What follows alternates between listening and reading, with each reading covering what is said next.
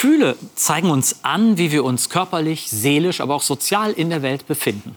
Insofern gehören Gefühle neben dem Denken zu unseren zentralen Kanälen der Informationsverarbeitung. Nicht nur unsere Kognition, also unser Wissen und begriffliches Erkennen, sondern auch Gefühle helfen uns entscheidend dabei, uns zu orientieren und gemeinsam mit anderen zu leben. Schönen guten Abend, meine Damen und Herren, bei Skobel. Mit einem Thema, das, wie Sie sehen werden, auf sehr direkte Weise viel mit uns und unserem gemeinsamen Alltag zu tun hat. In der nächsten Stunde geht es um Empathie, um unsere Fähigkeit, uns einzufühlen in andere Menschen, miteinander zu kooperieren und auch einander zu helfen. Im Englischen unterscheidet man Empathy und Compassion, übersetzt als liebevolle Zuwendung. Und das ist offensichtlich nicht nur ein Gefühl. Worin aber besteht genau der Unterschied? Und was ist mit dem Titel unserer Sendung gemeint, die dunkle Seite der Empathie? Worin diese besteht und wie wir dennoch aktive Fürsorge füreinander stärken können, werden Sie jetzt von meinen Gästen erfahren.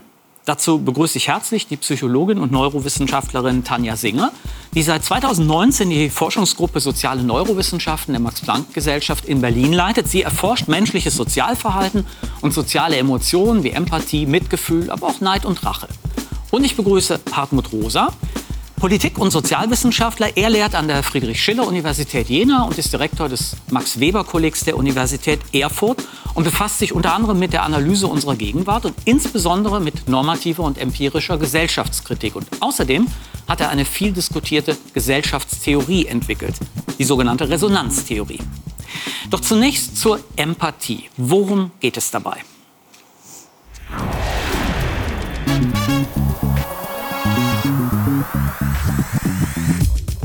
Empathie ist überall wichtig. Ob Religion, Sport, Alltag oder Gesellschaft. Menschlich zu sein bedeutet empathisch zu handeln.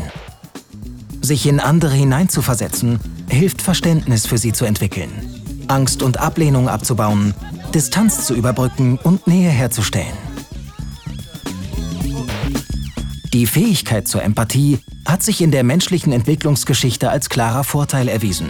Sie ermöglicht Kooperation, die Anlagen dazu sind angeboren, müssen jedoch noch weiterentwickelt und erlernt werden. Empathie ist uns wirklich gegeben, ganz großartig, aber wir müssen sie vorsichtig einsetzen. Äh, wir müssen manchmal wissen, wo eben nicht. Denn es gibt auch eine bedrohliche, dunkle Seite. Empathie macht uns angreifbar, kann uns in Depressionen und Hoffnungslosigkeit stürzen. Und sie kann ausgenutzt werden, mit problematischen Folgen bis weit in die Gesellschaft hinein.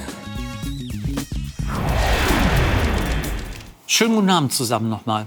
Ja, wir haben ja heute ein großes äh, Thema vor, von dem ich ja glaube, dass es eine große Bedeutung hat für das, was so gemeinhin im Moment Transformation genannt wird. Aber fangen wir noch mal ganz äh, einfach an. Beginnen wir mit dem Positiven. Wobei hilft, was stärkt Empathie in uns? Also ich glaube, äh, Empathie ist wirklich was äh, was wir brauchen als Menschen. Wenn wir sie nicht haben, haben wir Probleme. Und sie hat also sowohl eine Funktion, dass sie uns informiert über den anderen. Das heißt zum Beispiel, äh, wenn Sie jetzt einen Schmerz haben und ich habe Empathie und ich fühle diesen Schmerz, dann weiß ich sofort, ich muss aufhören, was ich mache, ich muss helfen, da ist mhm. was zu tun. Also es hat einfach einen informativen Charakter, auch ganz blöd. Und es ist eine Art Klebstoff, ein sozialer Klebstoff. Das heißt, es bringt uns in Resonanz miteinander zwei Personen, eine Gruppe und bringt die Gesellschaft zusammen sozusagen, ist also eine fundamentale Voraussetzung für Kooperation letztendlich auch. Sehen Sie das auch so, dass Empathie für, für unsere Gesellschaft so eine entscheidende Rolle spielt? Das denke ich schon. Also, ich, also die, hätten wir keine Empathie, wäre die Art der Beziehung, die wir zueinander eingehen, sehr anders, sehr viel, sehr viel ärmer, vermutlich nur strategisch.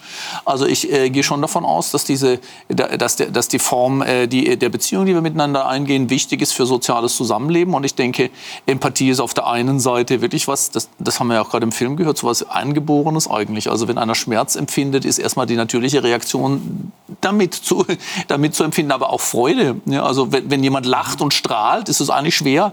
Es gibt Bedingungen, unter denen ich das dann nicht mitfühle, aber normalerweise würden wir das haben. Und dann ist Empathie aber eben auch die Fähigkeit, sich in den anderen hinein zu versetzen. Dann ist es nicht mehr einfach ein natürliches Gefühl, sondern eine erlernte Fähigkeit und beides ist wichtig für Kooperation. Wir werden ja gleich noch auf die feineren Unterschiede und vor allen Dingen auch die neuronalen Unterschiede kommen. Soweit sind wir ja noch nicht. Es gibt eine Menge von unterschiedlichen Definitionen von Empathie. Wir wollen uns da gar nicht äh, rein versteigen, weil da könnten wir die ganze Sendung mit verbringen. Nur so als Pi mal Daumen-Definition. Was ist Empathie und was ist, ich habe das eben in der, in der Anmoderation Englisch eben gesagt, Compassion, also wörtlich übersetzt natürlich Mitgefühl, aber liebe, ja. liebevolle Zuwendung. Was, was unterscheidet das beides? Also erstmal, wie, wie Sie schon sagen, ne, es gibt keine Definition, auf die sich alle einig mhm. geworden sind mit Empathie. Dafür ist das Feld viel zu groß. Aber man kann sagen, ich glaube, viele sind sich einig, dass Empathie sowas wie eine Resonanz ist. Also ich fühle mit jemandem anderen mit. Ne? Ob Sie jetzt irgendwie Freude sind, dann habe ich empathische Freude oder Schmerz. Empathische Schmerz, das kann sich auf verschiedenste Gefühle äh, äußern. Das heißt ein Mitschwingen, ein Fühlen mit. Geteiltes Leid, geteilte, geteilte Freude. Freude, so. genau, sowas. Ähm, wir können dann auf die feinen Unterschiede kommen, zum Beispiel mhm. zur emotionalen Ansteckung Ansteckung und Empathie. Also bei dem einen weiß ich nicht, wer die Ursache von dem Gefühl ist. Bei der Empathie weiß ich, das ist nicht mein Gefühl, sondern ihrs. Mhm. Jetzt das Mitgefühl, Compassion, das ist im Deutschen so tricky, weil die Worte so nah aneinander sind, ist eher eine Motivation als ein Gefühl. Das ist wirklich ähm, ein, eigentlich eine Motivation der Fürsorge, also mhm. dieses wirklich altruistische helfen wollen, dass es dem anderen gut gehen möge. Ja? Das heißt, es ist oft mit Gefühlen der Wärme, der Fürsorge, äh, der Zuwendung verbunden, muss aber nicht unbedingt ein Gefühl sein, sondern es ist vor allem mhm. eine starke Motivation der Handlung und dem anderen helfen zu wollen. Es führt in der Regel auch zu einer Handlung, ne? während Empathie nicht notwendigerweise zu einer Handlung Empathie führt. muss nicht. Ich, ich fühle, der andere hat Schmerzen, aber denke, okay, hat er halt Schmerzen. Und, genau, und wir kommen auch irgendwann mal dazu, also vor allem, wenn Empathie in empathischen Stress ummündet, dann kann das nicht unbedingt helfen oder moralisch ja. sein, sondern das kann sogar antisozial und zum Rückzug führen und zum Nichthelfen. Also Empathie selber ist nicht moralisch. Empathie selber hat noch nicht eine moralische, normative Ausrichtung. Mhm. Äh, Mitgefühl hat es. Mitgefühl ist immer die Motivation, das Wohl des anderen im Fokus zu haben. Was ja in der Diskussion, insbesondere in der philosophischen Diskussion, lange, lange im Vordergrund äh, stand. Aber Bezug nehmend auf, die, auf, die, äh, auf den Titel unserer Sendung, die dunkle Seite der Empathie, gibt es denn aus soziologischer Sicht sowas wie eine ja, negative Form der Empathie, also wo Empathie eher zum Gegenteil von dem führt, wovon wir eben geredet haben? Ja, ich glaube schon, äh, also wenn man Empathie einfach als die Fähigkeit versteht, zu verstehen, was der andere fühlt und auch wie er denkt und was er denkt. Ich würde das verbinden mit dem Konzept der Perspektivenübernahme. Ich weiß genau, wie ein anderer oder eine andere sich fühlen und was die wollen. Dann, macht die, dann öffnet es natürlich der Manipulation äh, die, die, das Tor. Also wenn ich genau weiß, was der andere will und wie er fühlt, dann kann ich da andocken und ihm Dinge verkaufen, Argumente, Positionen, äh, die vielleicht gar nicht seine, sondern meine sind. Mhm. Ich weiß, wie du tickst, deshalb weiß ich, wie, du, wie ich dich mhm. manipulieren kann, wie ich dich dazu bringen kann, dieses oder jenes zu wollen. Dieses Moment ist da. Also ich, insbesondere, wenn man, äh, wenn man die kognitive Seite von Empathie nimmt, also die Fähigkeit zu verstehen, was den anderen bewegt. Das ist wie alle Fähigkeiten etwas, was ich auch für Negatives benutzen kann. Also zum Beispiel, wenn ich ein ausgesprochener Rassist bin und den anderen dazu bringe, echtes Mitgefühl mit meiner rassistischen Position zu naja, haben. Ja, oder aber andersherum. Also wenn ich weiß, der andere ist ein Rassist zum Beispiel, ja, dann spiele ich mit den rassistischen Motiven und, und verkaufe mhm. ihm dabei vielleicht mhm. was anderes, mhm. ja, auf was ich hinaus will. Das ist interessant, weil das nennen wir in der Neurowissenschaft, da kommen wir vielleicht später dazu, kognitive Perspektivübernahme. Mhm. Das ist also wie ein anderes Netzwerk, was eben erlaubt, zum Beispiel Soziopathen haben das besonders gut ausgeprägt und deswegen mhm. sind die ja auch äh, bekannt, dass sie so manipulieren können. Ne? Sie wissen genau, mhm. was sind die Glaubenssätze und Bedürfnisse des anderen und wie komme ich dann da rein und kann manipulieren mit diesem oberflächlichen Charme. Das ist ja ein, fast äh, ein Kriterium zur Diagnose von mhm. Soziopathie. Also wir hätten dann sozusagen die, Gefühls, die Gefühlskomponente als die, das, was wir Empathie, eben als Empathie genau, bezeichnet haben. Dann dieses ins Handeln kommende liebevolle Zuwenden, das was wir eben Care Compassion genau, genannt haben, Compassion. und haben jetzt noch ein drittes, das ist im Grunde genommen, dass ich kann mich in die Perspektive des anderen reindenken, also genau. also eher kognitiv. Das ist so dieses Denken, ne? diese, diese, manche nennen es kognitive Empathie, was ein bisschen mhm. Äh, durcheinander bringt, weil Empathie ist ein emotionales Phänomen, Resonanz.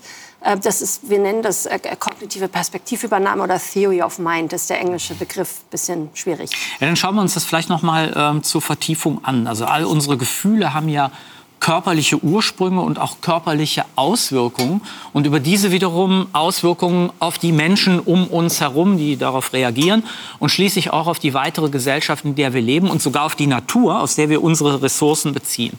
Auch Empathie hat mit all diesen Dimensionen zu tun. Auch aus diesem Grund waren die neurowissenschaftlichen Erkenntnisse, die in den letzten Jahren über Empathie und Mitgefühl, also Compassion, gesammelt wurden, so interessant. Denn sie haben nicht zuletzt gezeigt, dass Empathie verschiedene Funktionen wahrnimmt und sich auf verschiedene Weisen auf unsere Stimmung und auf unser Verhalten auswirken kann.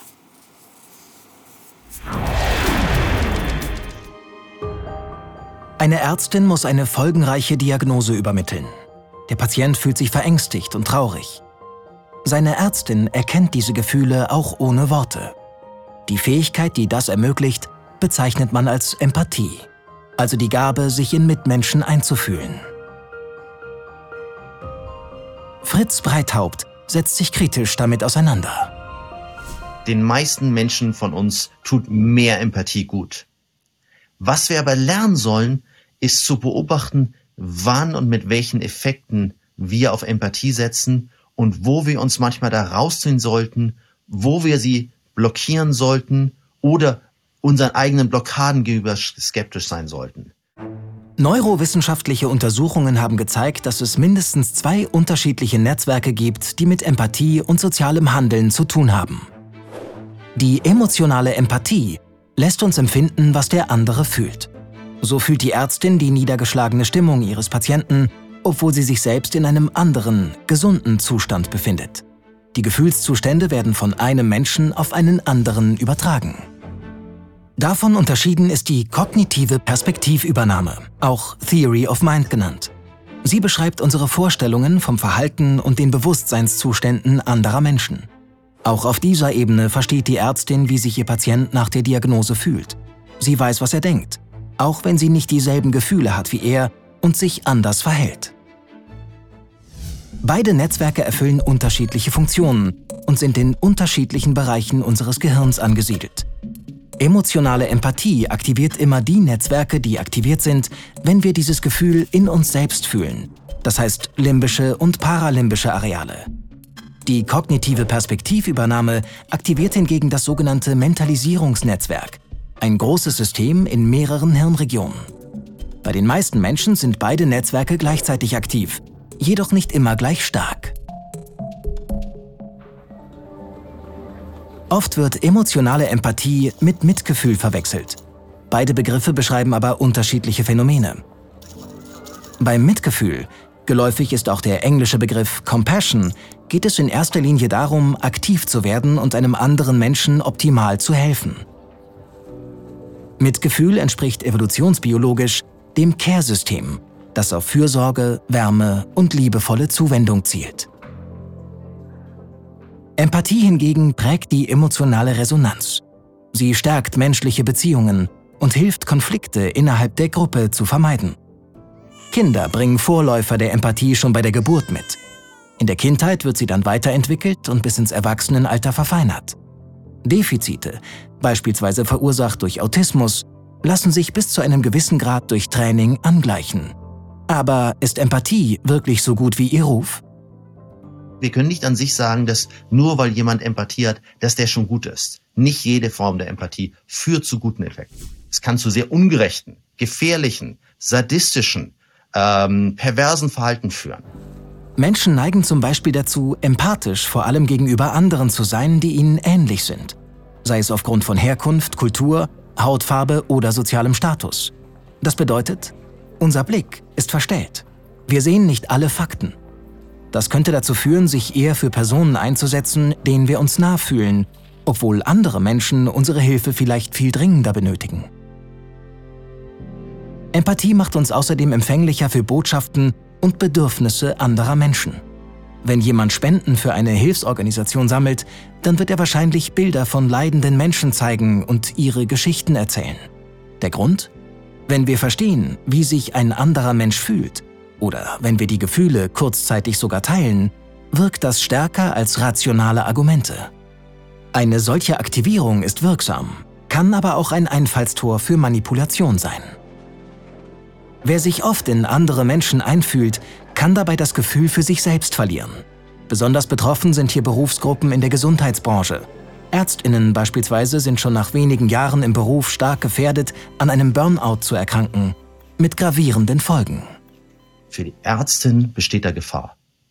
Denn wenn sie sich immer zu stark auf Menschen einlassen in dem Falle, verlieren sie sich selbst, ähm, was dann wiederum den Effekt hat, dass sie ihre ganze Empathiefähigkeit einfach abbauen oder ganz in allen Situationen blockieren. Zu viel empathischer Stress gefährdet möglicherweise die eigene Resilienz. Trotzdem funktioniert menschliche Gemeinschaft nicht ohne sie. dass es bei uns ja oft durcheinander läuft, diese verschiedenen Begriffsbestimmungen und Netzwerke. Fangen wir noch mal mit den Netzwerken an und dem, was Sie ja und äh, andere Wissenschaftler tatsächlich entdeckt haben, wie man das allein äh, aus dem Gehirnscan unterscheiden kann.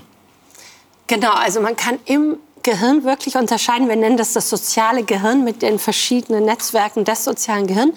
Zum Beispiel das empathische Netzwerk, das kann ich fühlen, ne, der, der Schmerz mhm. oder die Freude. Und da werden immer die Netzwerke im Gehirn reaktiviert, die auch dieses Gefühl bei mir produziert. Also mhm. die Schmerzmatrix, wenn es Schmerzes von Ihnen ist, meine meine Areale die Freude produzieren, wenn ich mit Freude, mit in mhm. Resonanz mit Freude bin. So, dann gibt es ein anderes Netzwerk, darüber haben wir ja vorher gesprochen, dieses Mentalisierung oder kognitive Perspektivübernahme. Das ist mehr parietal-frontal.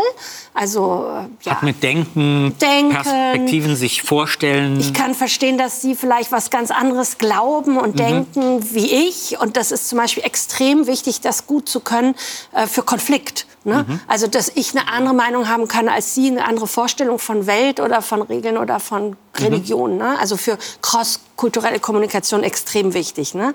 Ähm, dann gibt es dieses Mitgefühl, wovon ich gesprochen habe. Das dritte Netzwerk? Das ist mehr so Care-System. Also das sind ähm, Areale im Gehirn, die mit auch Belohnungen, mit Affiliation, mit warmen, schönen, positiven Gefühlen einhergeht. Also wenn ich zum Beispiel mit fühle, also Mitgefühl mhm. ist das deutsche Wort von Compassion, die Übersetzung, dann wird dieses Care-System aktiviert, was ein ganz anderes ist als wenn ich das Leid teile. Mhm. Und das haben wir in vielen Experimenten auch zeigen können. Und das kommt eher mit diesen Gefühlen von Fürsorge und Wärme und ist wirklich ein anderes Netzwerk, was eben eher in affiliativen äh, paralympischen olympischen Systemen mhm. zu Hause ist.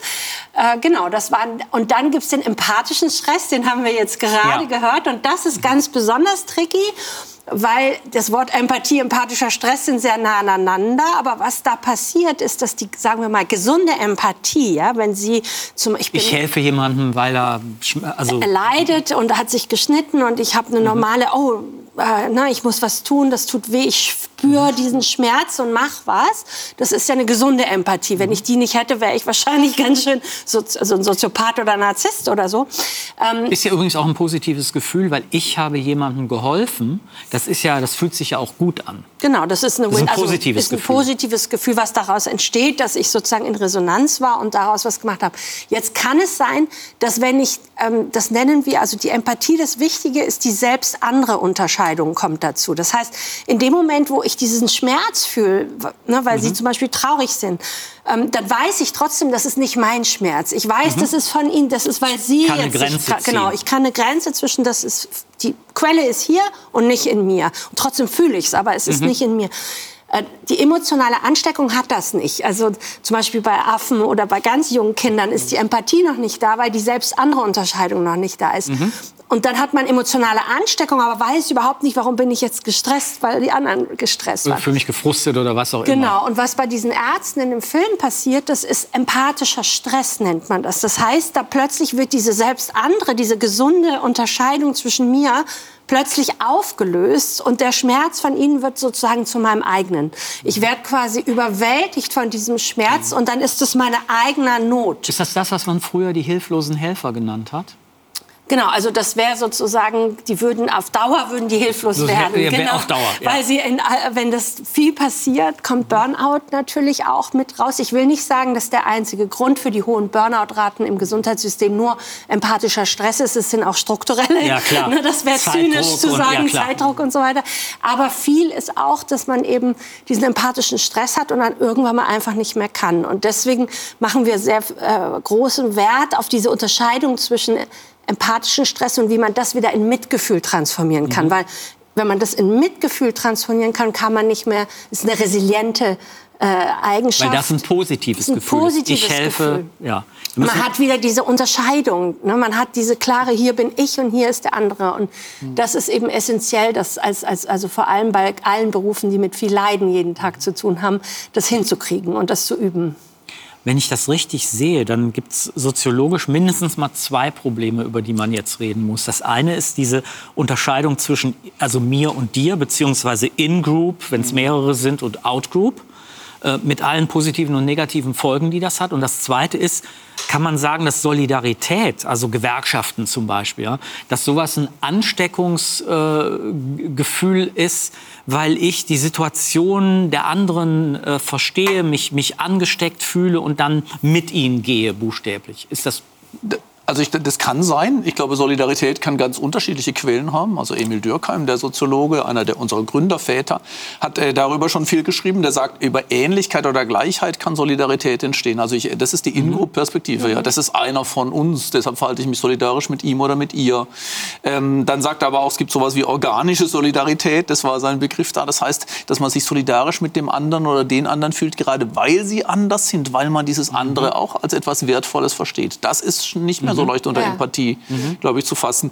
Und es kann aber auch Solidarität geben, weil Sie gerade Gewerkschaften sagen zum Beispiel, bei der eigentlich gar keine Empathie im Spiel ist, sondern vielleicht auch strategisches Handeln. Mhm. Ja, ich weiß, wenn ich denen helfe, helfen die mir auch. Mhm. Oder bestimmte Wertideen. Ja, ich verhalte mich solidarisch, weil mir die Werte, die die vertreten, auch wichtig sind. Das ist nicht notwendigerweise mit Empathie verbunden und auch nicht mhm. notwendigerweise mit Sympathie, die einfach ein positives Gefühl zum anderen. Das wäre so eher strategisches Denken und mhm. das, was wir eben Theory of Mind, also genau. Perspektive relativ äh, verstehen genannt haben. Oder was Sie jetzt angesprochen haben, man kann ja auch aus Normen heraus zum Beispiel solidarisch sein. Das ist was, also wir teilen noch, bestimmte genau, Werte wir teilen oder so, Werte und es muss nicht empathisch sein. Und nee. ich glaube, was Sie sagen, ist auch das, was wir so die Fragilität der Empathie nennen, also dieser In-Group, Out-Group-Bias. Wir mhm. haben viele Experimente machen können, wo man wirklich zeigen kann, dass die Empathie im Gehirn gemessen werden kann, wenn man glaubt, das ist jetzt zum Beispiel ein Fan vom gleichen Fußballclub, der jetzt leidet. Aber, ja. oder, oder es ist jemand, der irgendwie nett war und kooperativ oder zur In-Gruppe gehört. Und dann im nächsten Moment weil da jemand leidet, der scheinbar aus einem anderen Fußballclub oder eben geschieht dem ganz recht. Geschieht, dann messen wir sozusagen Schadenfreudesignale oder irgendwie das Bedürfnis sogar nach Rache oder dass man sich sozusagen erfreut, dass der andere leidet. Das ist halt genau das Gegenteil von Empathie in einem ganz normalen, äh, gesunden Menschen von einer Sekunde zur nächsten. Das heißt, ähm, Empathie ist gebeißt, ne? also so, hat eine Verzerrung. Hat, hat eine Verzerrung. Mhm und äh, ist sehr stark für, ne, wie Sie sagen, für Leute, die man mag, die man kennt, die zur In-Gruppe gehören, die zur Familie gehören, aber nicht aber unbedingt so stark für die mhm. Out-Gruppe. Ja, wobei ich glaube, die, also wirklich Empathiefähigkeit oder ich würde Resonanzfähigkeit sagen, mhm. zeichnet sich natürlich genau dadurch aus, dass man da Grenzen einzieht. Also übrigens können Sie das beim Fußball tatsächlich beobachten, jedenfalls wenn es einigermaßen gut läuft.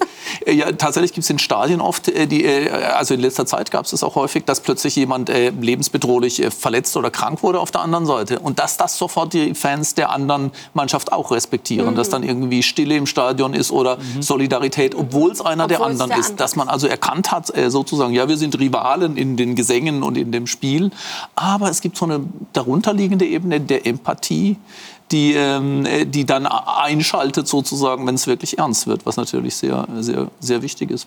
Aber Beruhigend hm? zu wissen, dass das da doch und, und natürlich kann diese Grenze ausgeschaltet genau, werden. Das hat man politisch auch gesehen. Also Nationalsozialismus ist Eben. dafür, glaube ich, ein gutes äh, also, Beispiel. Also deshalb würde ich sagen, ich glaube, es gibt so etwas wie eine Grundfähigkeit, von Menschen zu Menschen in, in, in ein Gesicht zu sehen, Augen zu sehen oder eine Stimme zu hören, löst erstmal, das haben wir ja auch im Film gesehen, schon bei kleinen Kindern, sowas wie eine Empathiebasis aus. Und die kann ich stillstellen oder blockieren, indem ich sozusagen ideologische Verzerrungen einziehe, die sagen, mit dieser Gruppe von Menschen nicht. Genau. Und dann ist Empathie blockiert. Und das geht halt relativ, also wir waren schon erstaunt zu sehen, wie schnell man das blockieren kann. Ne? Also mhm. die eigentliche angeborene Resonanzfähigkeit, die auch bei fast allen mehr oder weniger da ist, kann blockiert werden durch sowas wie eine Attribution, der gehört nicht zu meiner Gruppe, mhm. der ist, äh, gehört nicht zu meiner Religionsgemeinschaft oder nationalen Gemeinschaft. Das ist einfach nur eine, eine Attribution. Ne? Das hatte in dem Experiment noch nicht mal ein Wahrheitsgehalt. Ja?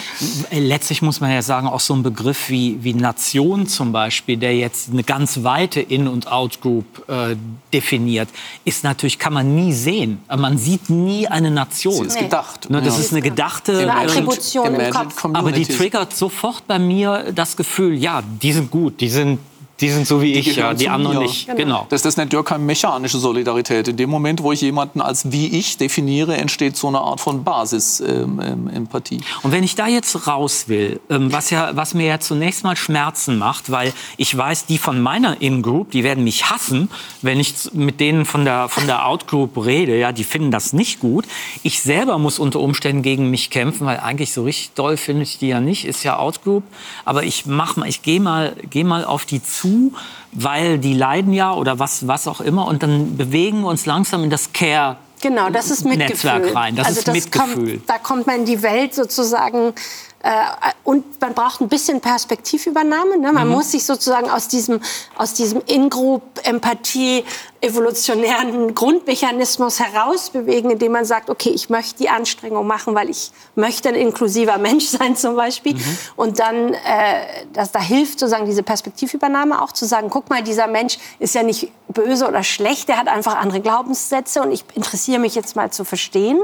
Das sind nicht meine, aber so, dass da und Compassion ist diese Motivation wirklich zu verstehen, dass wir irgendwie alle am Ende Menschen sind. Also das kann man kann, Das ist ja ein netter theoretischer Gedanke, aber meine Sorge wäre, wäre ja dann, ähm, dass ich dabei ausbrenne, dass mich das so erschöpft, dass das so schwierig wird, äh, auf den anderen zuzugehen, also auf die, der Out, jemanden aus der Outgroup zum Beispiel zu helfen.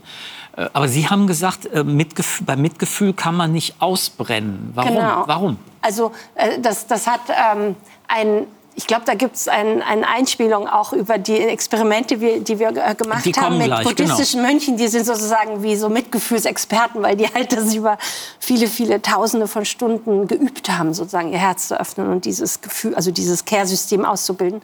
Und der sagte zum Beispiel, wenn ich in dieser reinen Liebe bin, und hier ist nicht jetzt äh, romantische Liebe gemeint, mhm. sondern die vielleicht, die eine Mutter altruistisch zu einem Kind haben kann oder so. Ne? Die Mutter wirft sich unter das Auto, ohne zu überlegen, ist das jetzt rational, meinem Kind das Leben zu retten? Guckt da jemand zu? Mache ich, also soll mhm. man wirft sich drunter, das ist evolutionär ein altruistisches System, dieses Care-System. Ne? Und daraus schöpft sich dieses Mitgefühl. Und das ist sehr resilient. Wir haben ganz viele Experimente gemacht, wo wir zeigen konnten, dass, dass das baut Resilienz und äh, Stärke auf. Und das ist so wie, man kann aus zu viel Liebe nicht ausbrennen, ja? sondern das ist immer eine Win-Win-Situation. Ja? Man kriegt was zurück, wenn man gibt.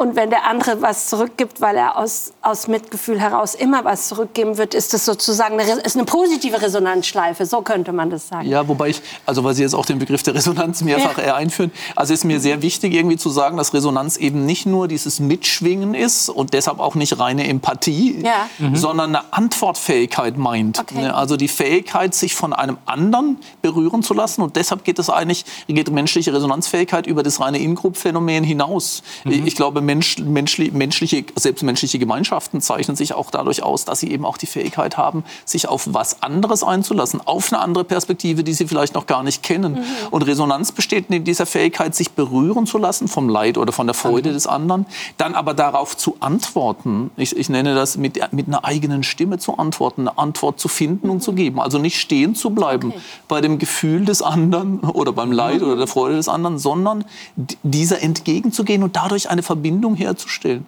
Und ich glaube, Burnout ist das Problem, wenn ich meine Antwortfähigkeit verliere. Ja, wenn ich zwar noch affiziert, also berührt mhm. werde von allen möglichen Leiden, aber nicht mehr antworten mhm. kann.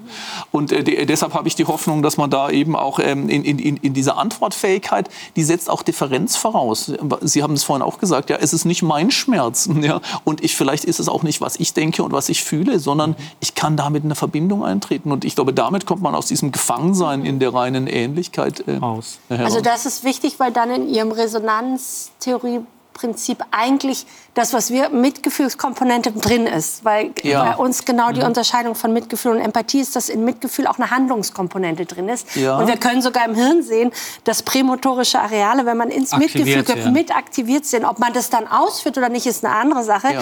Aber es gibt eine Bereitschaft zu handeln und zu helfen. Es ist, es ist auch eine Bewegung äh, genau. zwischen den beiden. Und ich glaube, was Sie ja auch sagen, ist, ich glaube, da ist so eine Art von Care-Motiv, also ein Fürsorgemotiv, kommt automatisch rein, genau. weil ich das, was mir da begegnet, als anderes, mit dem ich in Resonanz trete, bewahren will. Ja, in, mhm. Auch in seiner Eigenständigkeit und gerade auch in seiner Differenz zu mir, sodass da ja, eine, eine Form von, von aktivem Mitgefühl entsteht. Wir, wir gucken uns mal an, ähm, wie das in zwei Studien, die mich sehr beeindrucken, nicht nur, nicht nur mich, wie das aussieht. Aus den letzten Jahren, in denen Empathie, Mitgefühl und Achtsamkeit erforscht wurden, stechen besonders zwei Studien hervor, die beide weltweit einzigartig sind und von Tanja Singer und ihren Teams mit großem Aufwand in den letzten Jahren durchgeführt wurden.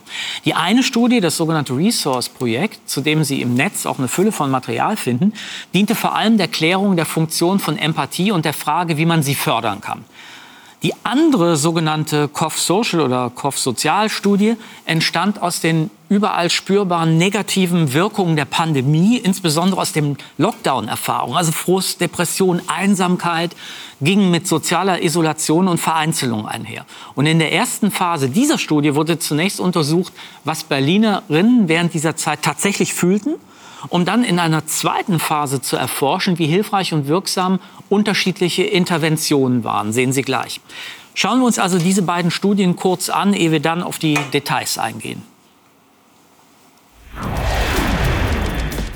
Lässt sich das Care-Netzwerk trainieren? Können wir lernen, uns um andere Menschen zu kümmern, ohne all ihre Emotionen zu übernehmen? Und würde uns das gesünder machen?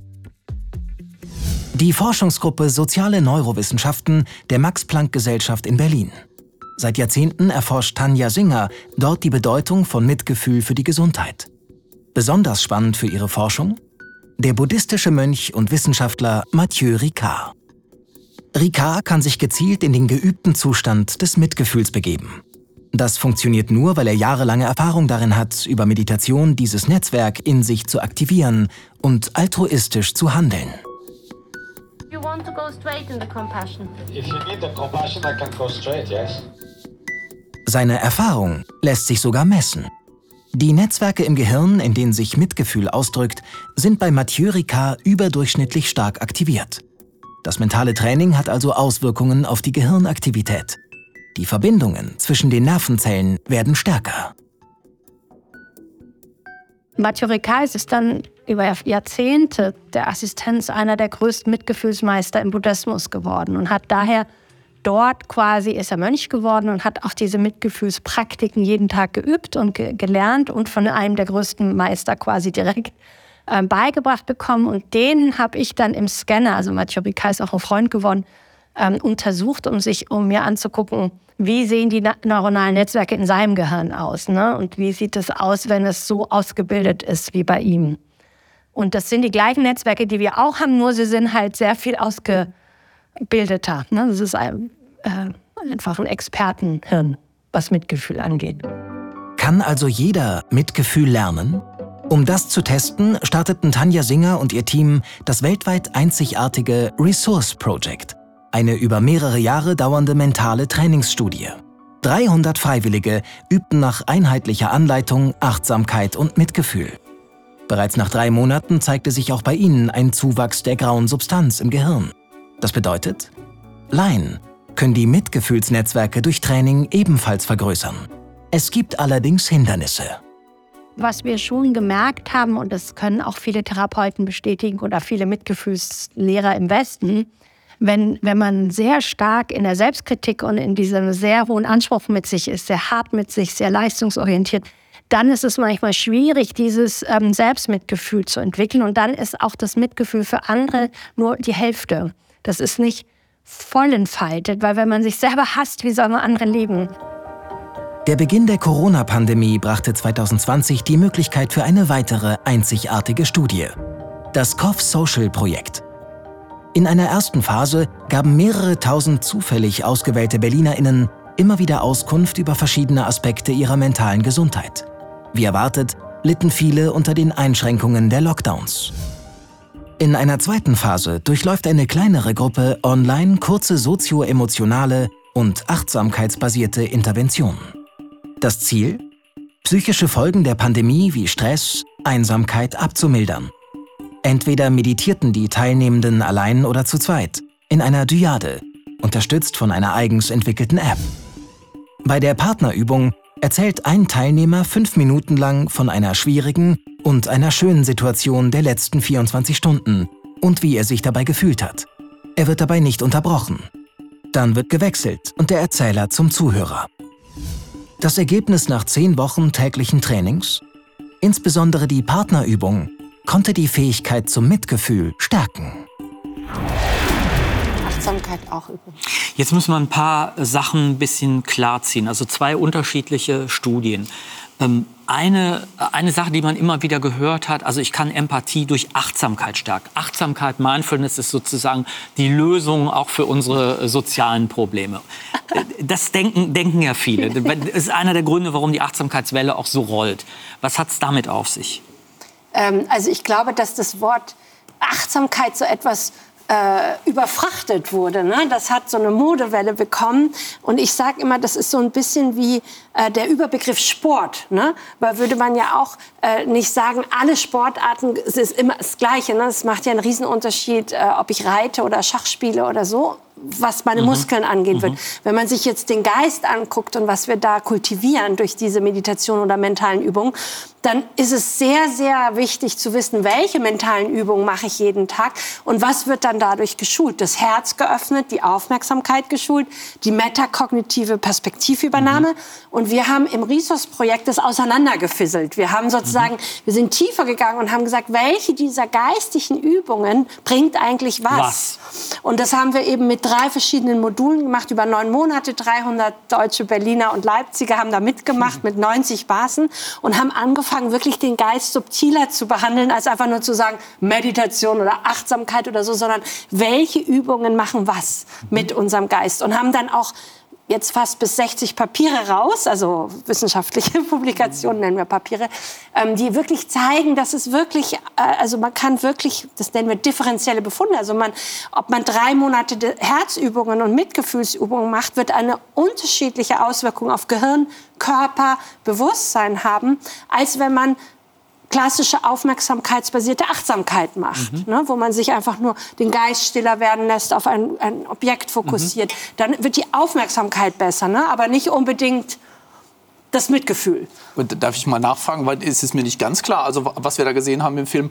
Also da, die These war ja irgendwie, das Mitgefühl ist größer geworden.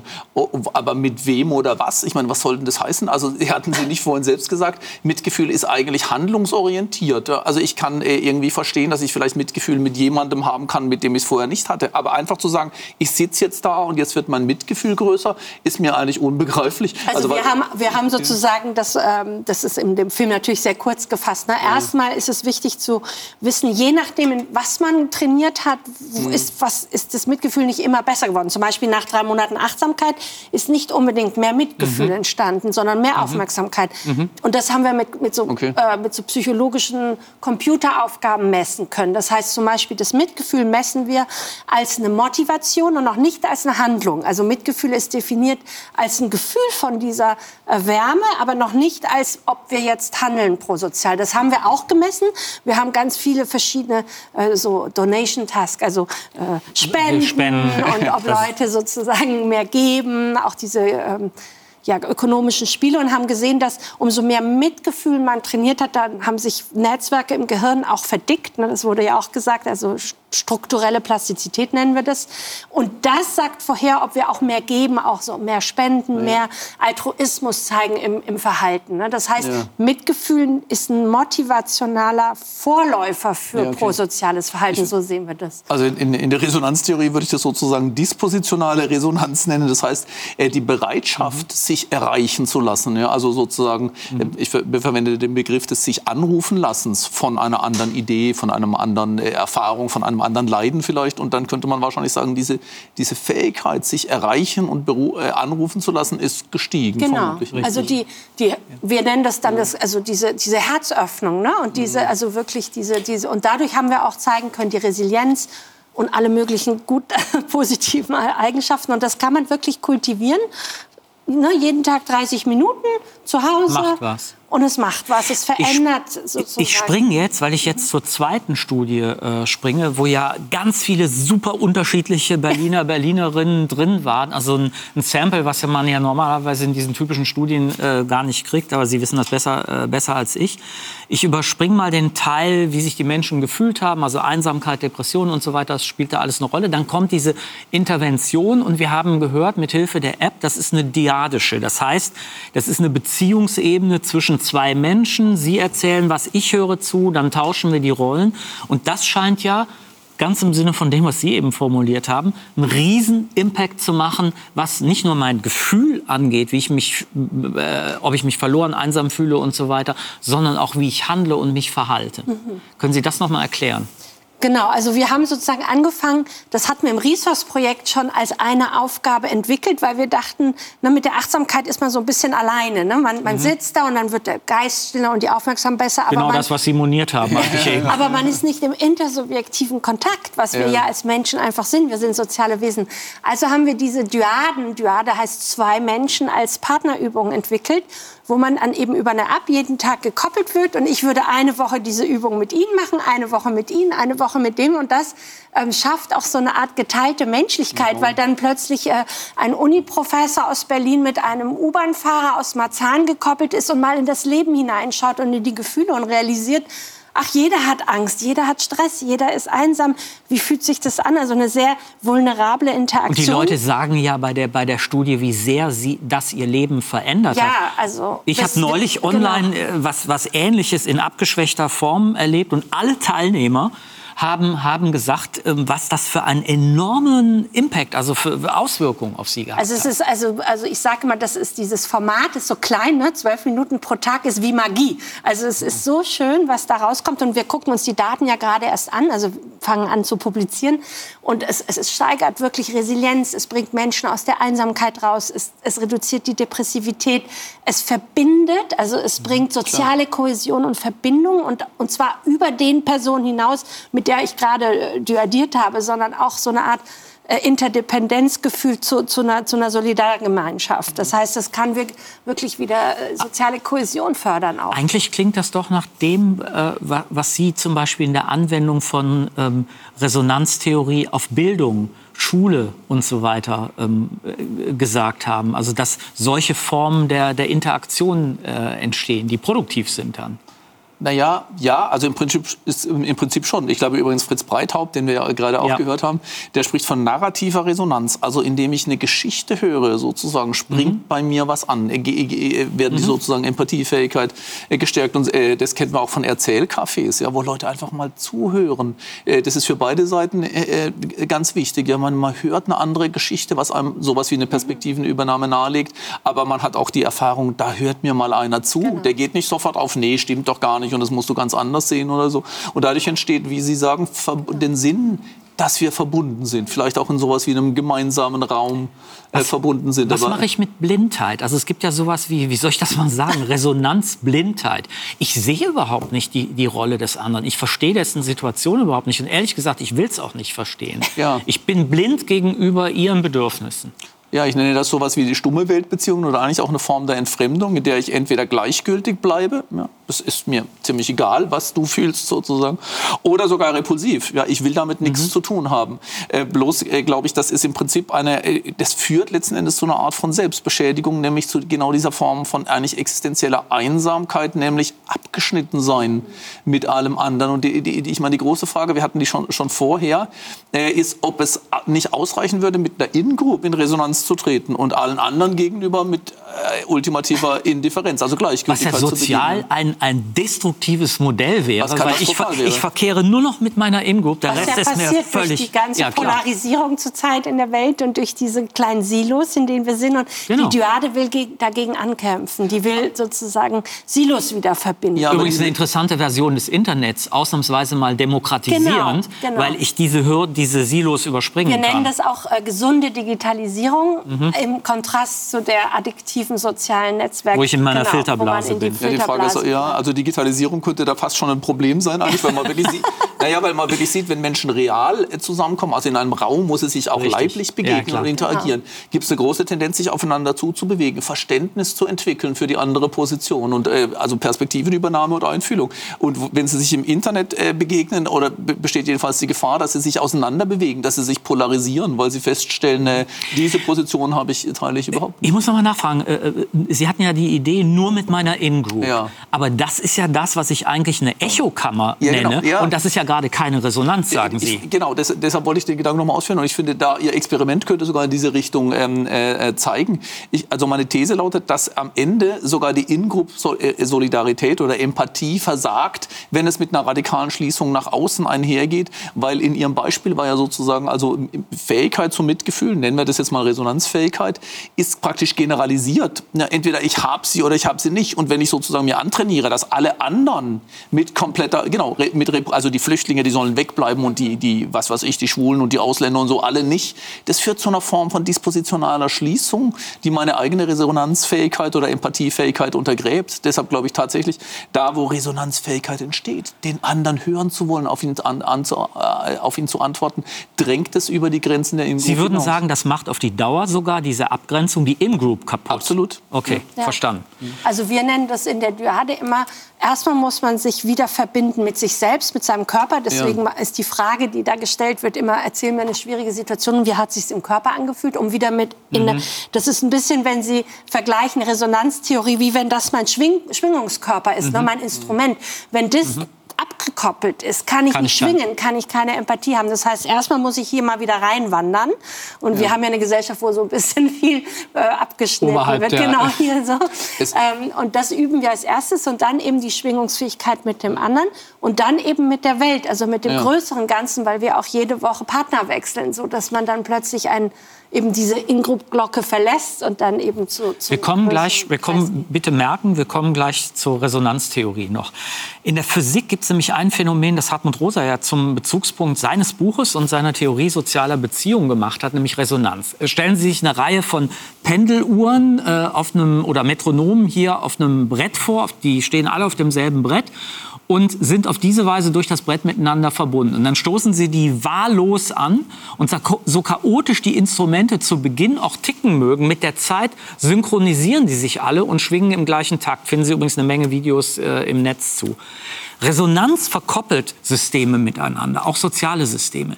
Individuen und ganze Gesellschaften reagieren wie unsere Körper, Tanja Singer hat das eben erklärt, in die Gefühle und soziale Schwingungen übertragen werden und die sie selber übertragen.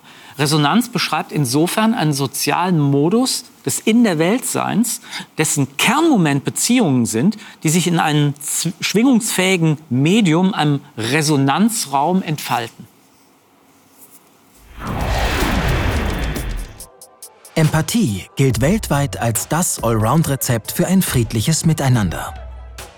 Was macht eine empathische Gesellschaft aus? Die Resonanztheorie von Hartmut Rosa beschäftigt sich unter anderem mit den gesellschaftlichen Bedingungen, die Zusammenhalt fördern oder behindern.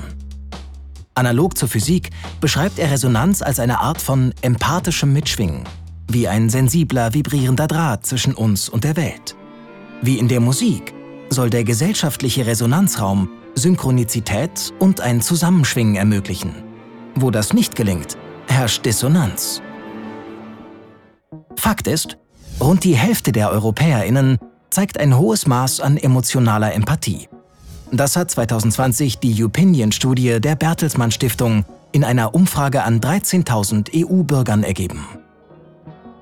Bemerkenswert sind allerdings die Unterschiede zwischen den soziodemografischen Gruppen. Frauen, Arbeitslose und Rentner zeigen ein ausgeprägteres Maß an Empathie als junge und privilegierte Menschen. Das deckt sich mit Studien des amerikanischen Psychologen Paul Piff. Seit Jahren erforscht er, wie sich die gesellschaftliche Stellung auf die Haltung eines Menschen auswirkt. Ergebnis? Mit steigendem Einkommen und Vermögen sinken Empathie und Einfühlungsvermögen. Auch eine Studie des Deutschen Instituts für Wirtschaftsforschung zeigt, ärmere Haushalte spenden doppelt so viel von ihrem Jahreseinkommen wie die Deutschen mit den höchsten Gehältern. Nach großen oder stark wahrgenommenen Katastrophen ist die Spendenbereitschaft meist besonders hoch. Noch nie wurde so viel gespendet wie für die Ukraine-Hilfe. Nach nur sechs Monaten übertrifft die Summe sogar die Gesamtspende für die Opfer des Ahrtal-Hochwassers.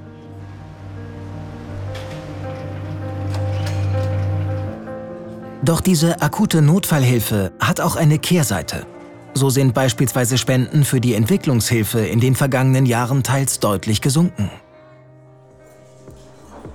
Die Forschung zeigt, dass Empathie leichter entsteht, wenn sie sich auf persönliche Erfahrungen bezieht oder auf Menschen, die uns ähnlich sind.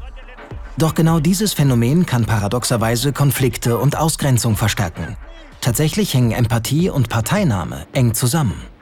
In einem Konflikt ergreifen wir oft vorschnell Partei, indem wir die Perspektive der Menschen einnehmen, die bei uns Empathie auslösen.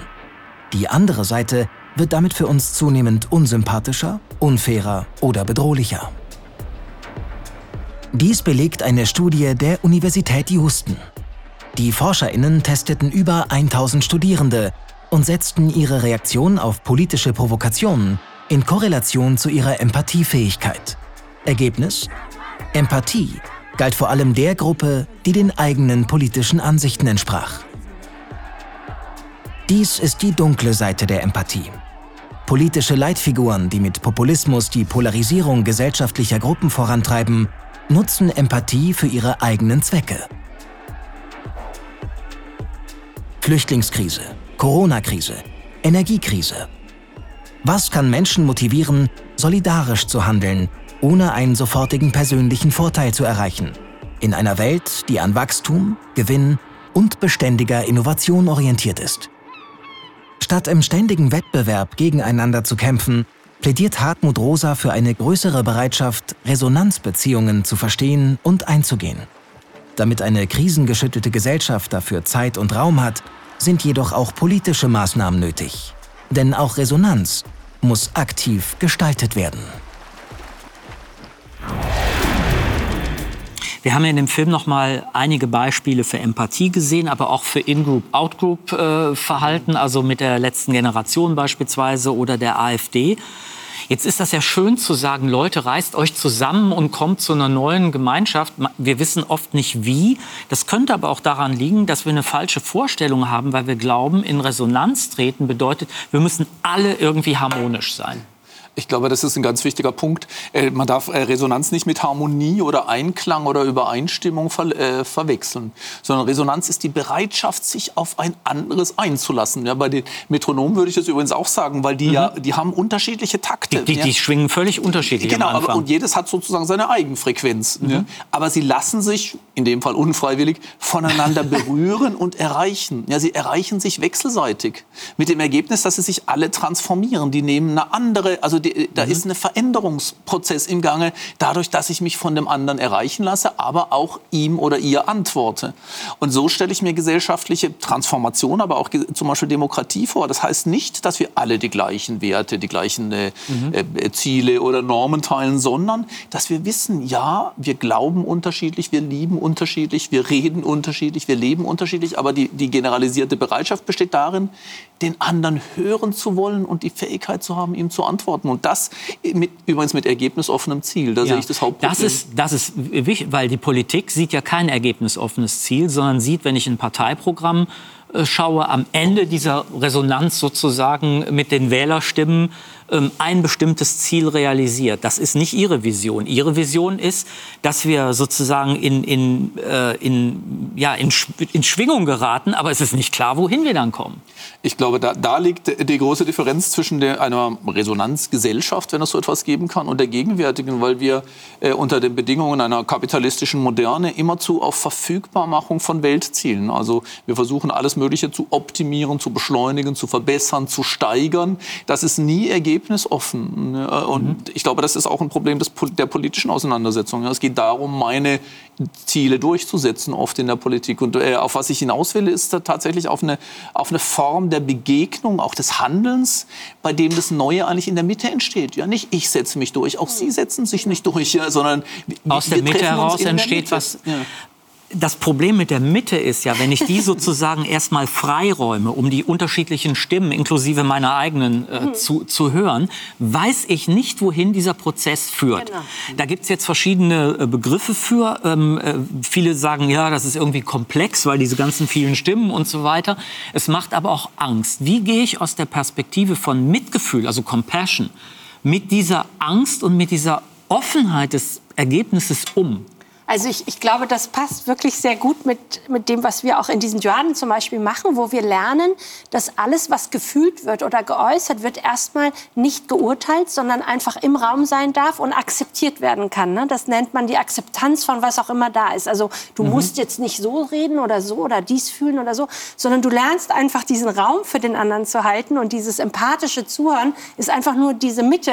Das hat oder mit Achtsamkeit dieses, tatsächlich zu tun. Und das hat was mit Achtsamkeit zu tun und erlaubt überhaupt eben dieses Mitgefühl naja. plötzlich zu emergieren. Ne? Das kommt da raus. Das ist nicht so, dass man das äh, also so Ergebnis erzwingt, erzwingt sondern es, das ist sozusagen, dann fließt plötzlich diese, äh, da fließt was zwischen den zwei ja. Personen, weil eben dieser eigentlich ergebnisoffene Raum gehalten wird von dem einen und der andere und, zwecklos letztlich und weitet sich dann aus. Und dann Idealfall. weitet sich das aus und dadurch entsteht echtes Verständnis, was Sie ja auch sagen. Also ja. ne, diese wirklich gesehen werden und wirklich ähm, geteilt werden, auch, auch ein intimer Raum auf einer komischen Art sagen viele in den Dyaden zum Beispiel, ich habe das Gefühl, ich habe eine viel intimere Beziehung mit meinem Dyadenpartner. Dabei kenne ich den gar nicht als zu meinem eigenen Partner zu Hause. Aufgrund ja, dieser Elemente. Ja, wobei es mir aber wirklich wichtig wäre zu sagen, auch Streit kann sowas wie Resonanz sein. Das heißt, ja, man muss nicht einfach akzeptieren, was der andere sagt. Nee, nee, die genau. spannendsten Begegnungen sind doch die, wo man unterschiedliche Positionen hat. Ja, man diskutiert genau. leidenschaftliche. Das heißt, es gibt so eine Art von zugrunde liegendem, nennen wir es Mitgefühl oder Resonanz. Ja, ich will das hören, was der andere sagt. Ja, ich glaube auch, dass ich ihn erreichen kann. Und dann auf dieser Basis können wir aber streiten. Ja, völlig unterschiedliche Positionen. Aber ich räume zunächst mal die Mitte frei. Also ich ja. stopfe sie nicht zu mit dem Parteiprogramm, was ja. von vornherein bestimmt, wie das Ganze sich entwickelt, sondern ich räume sie erstmal frei. Und achte dann darauf, was sich, äh, was sich da ereignet. Ist eigentlich die, also die, ist eigentlich die Präsenz, ne? Und das ist Richtig. ja sozusagen der, der, Fundament der Achtsamkeit, wenn man das so will. Ne? Das ist sozusagen äh, die Erlaubnis zur Präsenz von dem, was da ist und zur Akzeptanz, ohne zu werten. Und das ne? hat wiederum mit Transformation zu tun. Wir, wir, wir, das Nein ganz kurz noch, wir haben noch 20 Sekunden. Ja, bisschen, äh, ich würde sagen, man darf schon, man muss nicht akzeptieren. Ja? Man darf widersprechen, man akzeptiert den anderen und seine Position. Genau. Ja? Aber man kann inhaltlich Respekt. widersprechen. Ja, ja, klar. Also, akzeptierst. Wir streiten uns jetzt noch ein bisschen weiter hinter den Kulissen. Ganz herzlichen Dank für das Gespräch. Eine der dringendsten Aufgaben, die wir unabhängig von unserer Stellung oder Verfassung als Individuen oder Gesellschaften zu lösen haben, sind ja die Veränderungen, die so als große Transformation derzeit bezeichnet werden, Modebegriff. Es geht dabei um tiefgreifende Veränderungen, nicht nur unseres Verhältnisses zur Umwelt, zu Ressourcen, Energieverbrauch, sondern auch um eine grundlegende Umstellung unserer Beziehungen zueinander und zu uns selbst, vielleicht Richtung Dyaden. Eine freundliche Weltgesellschaft, die auf Anerkennung basiert, mag vielen heute vielleicht noch vollkommen illusionär erscheinen. Tatsache aber ist, dass sie durchaus im Rahmen des uns Möglichen liegt. Und das ist entscheidend. Alles hängt jetzt davon ab, wie wir die Frage beantworten, wie wir jetzt und in Zukunft leben und miteinander, mit anderen Lebewesen der Natur umgehen wollen. Compassion in all ihren Formen wird dabei zweifellos eine ganz entscheidende Rolle spielen. Als freundlich liebevolle Zuwendung, Handlung füreinander, uns selbst und dem Leben gegenüber. Man muss es nur tun. Und niemand kann sagen, wir wüssten nicht, wie das geht. Und tschüss.